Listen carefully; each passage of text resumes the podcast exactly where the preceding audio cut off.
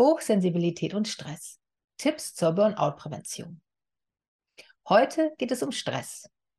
Wie uns Stress in die Übererregung treibt, welche Auswirkungen Stress hat und wie du Warnsignale erkennst. Außerdem erfährst du eine Möglichkeit, wie du dich bei einer bevorstehenden Stressphase entstressen und vor allem Burnout schützen kannst.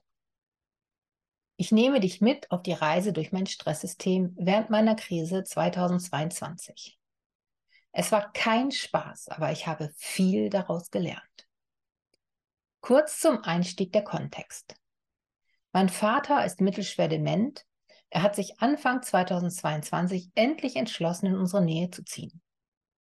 Anfangs sehr froh, weil ich mir eine Erleichterung der Situation erhoffte, zeigte sich schnell, dass das Gegenteil der Fall war. Was war passiert, dass ich es kaum schaffte, aus einem Zustand der permanenten, dauernden Unruhe herauszukommen? Bei der ersten Ausziehaktion aus dem riesigen Haus meines Vaters wurde schnell klar, dass er inzwischen mit der Planung und der Organisation eines Umzugs völlig überfordert war. Für meinen Vater waren viele Dinge neu, weil er sich nicht mehr an sie erinnern konnte. Außerdem wusste er häufig gar nicht, wofür manche Sachen sind aus Sorge, etwas Wertvolles auszusortieren, wollte er dann alles behalten. Dafür war aber in seiner zukünftigen Zwei-Zimmer-Wohnung kein Platz.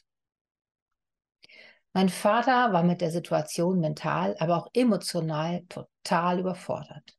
Und ich auch.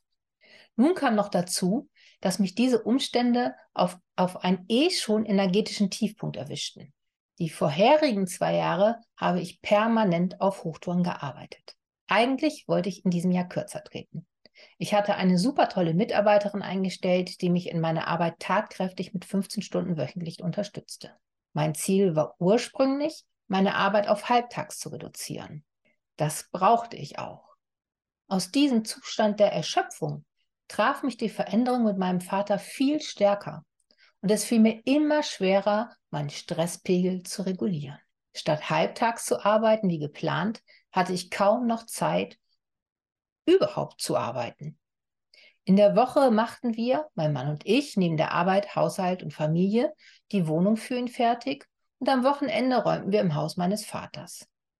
Was für mich auch körperlich extrem anstrengend war, da meine sportlichen Aktivitäten zugegebenermaßen während der Corona-Zeit stark zurückgegangen waren. Hm. Zudem kam, dass mein Vater nicht mehr mit dem Papierkram zurechtkam.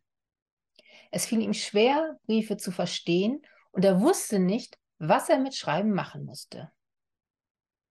Nicht nur die Formalitäten für den Umzug, sondern seine gesamte Buchführung war in einem total desolaten Zustand. Er wusste gar nicht mehr, wofür Beträge von seinem Konto abgebucht wurden. Und es lagen einige Mahnverfahren vor. Hier war Detektivarbeit gefragt. Gleichzeitig lief noch meine Ausbildung zum HSP-Coach, die auch intensiv meine Aufmerksamkeit forderte. Es gab eine riesige Liste mit Angelegenheiten, die zu regeln waren.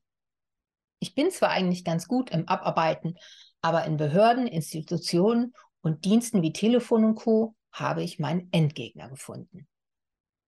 An einem Vormittag schaffte ich es in der Regel zwei von gefühlten 200 Punkten abzuarbeiten.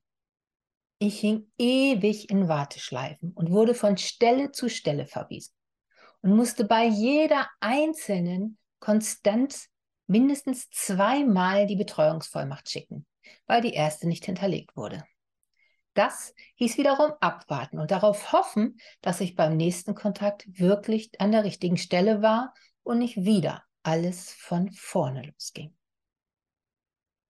Jeder, wirklich jeder einzelne, auch kleine Vorgang, zum Beispiel das Abmelden des Telefons, dauerte letztendlich mehrere Tage. Jeder dieser Kontakte bedeutete für mich Stress.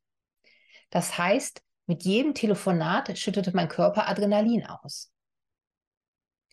Adrenalin sorgt dafür, dass wir evolutionär in einem Angriff-Fluchtmodus kommen. Dieser Modus ist hilfreich, wenn wir von einem Löwen fliehen wollen. Wir können dann flotter flitzen oder können uns besser verteidigen. Als Dauerzustand hat er einige Nebenwirkungen. Hochsensible kennen die Übererregung, können sie aber normalerweise schnell beruhigen. Wenn aber ein Adrenalinschub nach den anderen kommt, gelingt es uns nicht mehr, so einfach herunterzufahren. Das Adrenalin sorgt dafür, dass wir innerlich unruhig werden. Wir fühlen uns gehetzt und einfach gestresst. Gleichzeitig werden wir ungeduldig. Und unser Fokus geht auf die Dinge, die eine potenzielle Gefahr darstellen. Bei mir hatte das zur Folge, dass ich schon bei den Gedanken an dem nächsten Telefonat einen Adrenalinausstoß bekam. Abends im Bett drehten sich meine Gedanken im Kreis, was ich am nächsten Tag klären wollte, und ich spürte eine extreme Beklemmung und Angst, auf welche Hürden ich diesmal dabei wieder treffen werde. Das Gefühl, dass alles gar nicht schaffbar war, wuchs immer mehr. Adrenalin wirkt sich auch negativ auf unsere Konzentration und Zuhörfähigkeit aus. Das machte es mir nicht wirklich leichter. Da die Telefonate einen Adrenalinschub auslösten, war ich nicht mehr so aufnahmefähig. Das heißt, ich stand öfter echt auf der Leitung. Und der eine oder andere hatte wahrscheinlich den Eindruck, die Dame ist doch leicht minder bemittelt. Ich hingegen, vollgepumpt mit Adrenalin, ungeduldig, angespannt und im Klammfluchtmodus, dachte mir nur, ob die Welt denn nur voller Vollpfosten besiedelt ist? Wer mich kennt, weiß, dass dieses Denken mir überhaupt nicht entspricht. Im Adrenalinrausch sind wir im Kampfmodus und da suchen wir dann die Schuld in der Regel bei den anderen. Ey Mama, komm mal runter, meinte meine Tochter regelmäßig zu mir. Und des Öfteren fragte sie mich, ob ich das nicht normal sagen könnte. Mein Mann, der Held, trug mich mit Fassung und beließ es beim irritierten Blick. Mein erster Impuls aus dem Adrenalinüberschuss war, können die denn nicht Rücksicht nehmen? Denn das ist, was der Adrenalinaustausch macht. Wir suchen die Schuld in der Regel bei den anderen. Kein feiner Zug, aber zutiefst menschlich. Für mich war es hilfreich, genau das zu wissen. Wenn wir im Stress sind, empfinden wir auch neutrale Situationen eher als Angriff. Wenn meine Tochter mich anflaumte, half mir das nicht, in den Gegenangriff zu gehen. Zugegebenermaßen nicht immer. Mm, und doch gleichzeitig hat es viele Eskalationsmöglichkeiten vermieden, weil ich mich dann in den Situationen stattdessen zurückzog, um mich besser beruhigen zu können. Dieses Bild hilft mir immer, wenn ich andere Menschen im Adrenalinrausch erlebe. Und zwar, indem ich das Verhalten dann nicht auf mich beziehe selbst davon betroffen, hilft es mir, liebevoller mit mir umzugehen und mich nicht mit Selbstvorwürfen zu geißeln und es macht es mir auch leichter, im Nachhinein meine Ausfälle zu entschuldigen. Hier liegt die Betonung auf im Nachhinein. Ich war rund um die Uhr im Einsatz, werkelte am Haus oder der Wohnung, organisierte für meinen Vater oder arbeitete. Für meine Familie blieb kaum Zeit, für Freunde gar keine mehr übrig. Die Übererregung war ein Dauerzustand, weil ich gar keine Zeit hatte, irgendwie zur Ruhe zu kommen. Und was sich immer mehr abzeichnete, diese Umstände werden sich die nächsten Monate nicht ändern. Und dann erinnerte ich mich an eine wichtige Erfahrung einer alten Krise. Damals war meine Belastung mentaler Natur. Fast 30 Jahre alt, mitten im Studium, entschied ich mich der Trauer für einen Menschen keinen Raum zu geben, weil ich Angst hatte, es nicht auszuhalten. Heute weiß ich, die Angst davor ist weit schlimmer, als es dann wirklich zu fühlen. Aber was soll ich sagen? Ich war ein junges Huhn und noch nicht krisenerprobt. Alles, was mit Trauer zu tun hatte, unterdrückte ich bewusst. Immer wenn ein Gefühl kam, sagte ich mir mantramäßig, ich will da nicht dran denken, ich will da nicht dran denken. Und das funktionierte auch ziemlich gut. Hatte aber einen hohen Preis. Damals wusste ich nicht, dass es nicht möglich war, nur ein Gefühl zu unterdrücken. Und dass das immer Auswirkungen auf alle Gefühle hat. Und das kostet wahnsinnig viel Kraft. Die schwindende Kraft sorgte immer mehr dafür, dass ich in den Funktionsmodus wechselte. Ich versuchte einfach alles am Laufen zu halten. mein Studium, meine drei Jobs. Natürlich auch die Beziehung zu meinem damaligen Freund. Ein großartiger Mensch. Und ich weiß nicht, wo ich ohne ihn in dieser Zeit gelandet wäre. Mehr ging aber auch nicht. Wenn ich allein zu Hause war, lag ich mit runtergelassenen Jalousien auf meiner Matratze und schaute fern. Stumpf. Ich habe all meine Kraft verbraucht und das alles, um das alles irgendwie am Laufen zu halten und mich letztendlich total damit gegen die Wand gefahren. So doll gegen die Wand gefahren, dass irgendwann nichts mehr ging. Ich schwer erkrankte, weil anders wollte ich ja die Signale meines Körpers nicht beachten und mich letztendlich für einen Klinikaufenthalt entschied. Ich wusste, allein komme ich da nie raus. Schon gar nicht, wenn ich in meinem Funktionsumfeld blieb. Das war zwar eine der besten Entscheidungen meines Lebens. Gleichzeitig wurde mir dort klar, dass mich nicht meine unterdrückte Trauer in die Klinik gebracht hat, sondern der Anspruch, alles in Funktion zu halten. Und das ist etwas, was ich immer wieder und wieder in meiner Arbeit beobachtet habe. Menschen, die mit aller Kraft versuchen zu funktionieren, um alles aufrechtzuerhalten, was in den meisten Fällen in einem Burnout endet. Mein Vorsatz war, dass das nicht nochmal mit mir passiert. Und fast hätte ich ihn vergessen. Doch zum Glück meldete sich meine Erinnerung doch noch. Dieses Mal brachte mich nicht mein mentaler Zustand in Stress, sondern die Umstände stressten mich enorm und forderten all meine Ressourcen.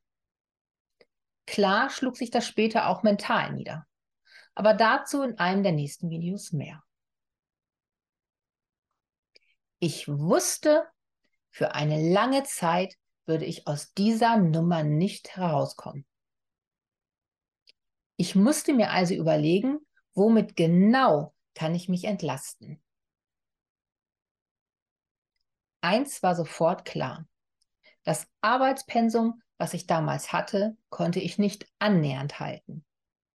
Es stand gerade wieder meine nächste Ausbildung zum Coach für Hochsensible an. Und allein das brauchte viel Aufmerksamkeit.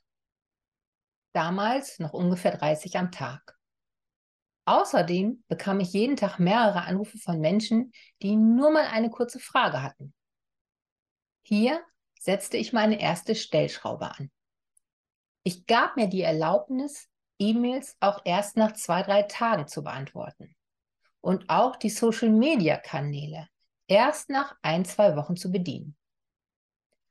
An meinem Telefon ging nur ein Anrufbeantworter dran, mit der Bitte, mich über E-Mail zu kontaktieren. So konnte ich den Zeitpunkt bestimmen, wann ich die Anfragen beantwortete. Marketingtechnisch ist das der größte Mist weil es im Online-Bereich wichtig ist, ansprechbar zu sein und möglichst schnell zu antworten. Außerdem entschloss ich mich zum Rückzug aus den Social-Media-Kanälen. Keine Videos, keine Podcasts, keine Posts, kein Newsletter. Alles Dinge, die wahnsinnig viel Zeit und Arbeitsaufwand brauchen. Das kannst du nicht machen, sagten Fachleute. Es läuft gerade so gut. Wenn du damit aufhörst, fällst du aus dem Algorithmus und wirst in den Kanälen nicht mehr angezeigt. Ja, der Algorithmus ist eine große Macht. Wenn du einmal drin bist, musst du ihn immer bespielen. Wenn du das nicht mehr tust, spielt er lieber mit anderen und du kannst aus der Ecke zuschauen. Er will ständige Beiträge, Likes, Kommentare und Abonnenten. Auf jeder sozialen Plattform. Aber das konnte ich nicht mehr leisten. Scheiß drauf, dachte ich. Mein Vater braucht jetzt meine Unterstützung. Und die kann ich ihm nur geben, wenn ich einigermaßen bei Kräften bin. Das hatte natürlich Folgen. Weniger Sichtbarkeit heißt weniger Kunden. Und weniger Kunden heißt natürlich weniger Verdienst. Und so sehr ich meinen Job liebe, muss ich natürlich auch davon leben. Und das hatte einer meiner schwersten Entscheidungen zur Folge. Ich musste mich von meiner Mitarbeiterin trennen. Ein Juwel, das mich mit so viel Engagement unterstützt hatte. Klar hätte sie mit ihren 15 Stunden die Woche einige der Social-Media-Kanäle zum Teil weiter bespielen können. Aber mit 15 Stunden ist das nicht wirklich viel. Und es braucht dafür letztendlich immer meine Planung und Vorbereitung. Außerdem kostete sie mich pro Monat knapp 3000 Euro. Das hatte sie auch absolut verdient, war für mich aber unter diesen Umständen überhaupt nicht mehr leistbar. Zumal mein Vater keinerlei Rücklagen hatte und erhebliche Ausgaben vor mir standen. Mein Wertesystem kollabierte und ich brauchte drei Coaching, damit ich diesen Schritt gehen konnte. Immer noch schweren Herzens, aber mit dem Wissen, dass es in meiner Not einfach notwendig war. Und das ist der Impuls, den ich dir mit diesem Beitrag geben möchte. Wenn du in einer ähnlichen Situation bist, was ist in deiner Situation notwendig, damit du deine Not wenden kannst? Frage dich bei Entscheidungen, was ist das Schlimmste, was dir passieren kann, wenn du diese Entscheidung triffst. Meine Entscheidungen hatten zur Folge, dass meine Social-Media-Statistiken absolut im Keller sind. Und ist es wirklich so schlimm? Ist deswegen die ganze harte Arbeit der letzten zwei Jahre unsinnig gewesen, wie es mir so manch einer suggeriert hat? Nein. Und ich distanziere mich jetzt schon mal von mir selbst, wenn ich sage, denn das hat mir den Arsch gerettet. Denn zu diesem Zeitpunkt stand ich am Anfang meiner Krise. Sie hatte aber noch weit mehr für mich im Petto. Aber dazu in kommenden Beiträgen mehr. Kennst du solche extremen Lebenssituationen? Bist du vielleicht auch im Funktionsmodus? Und wie gehst du damit um? Du kannst mir das gerne in die Kommentare schreiben. Vielleicht hat der Algorithmus mich dann auch irgendwann sogar wieder lieb. Ich wünsche dir, dass du in Krisenzeiten den Mut hast, Entscheidungen zu treffen, die dich aus dem Funktionsmodus holen. Denn wenn du das nicht tust, hat das meistens einen sehr hohen Preis. Ein weiteres Thema, welches das Thema Hochsensibilität und Stress noch vertieft, findest du gerade eingeblendet oder in der Videobeschreibung. Grüße von Herzen und bis zum nächsten Video. Und tschüss.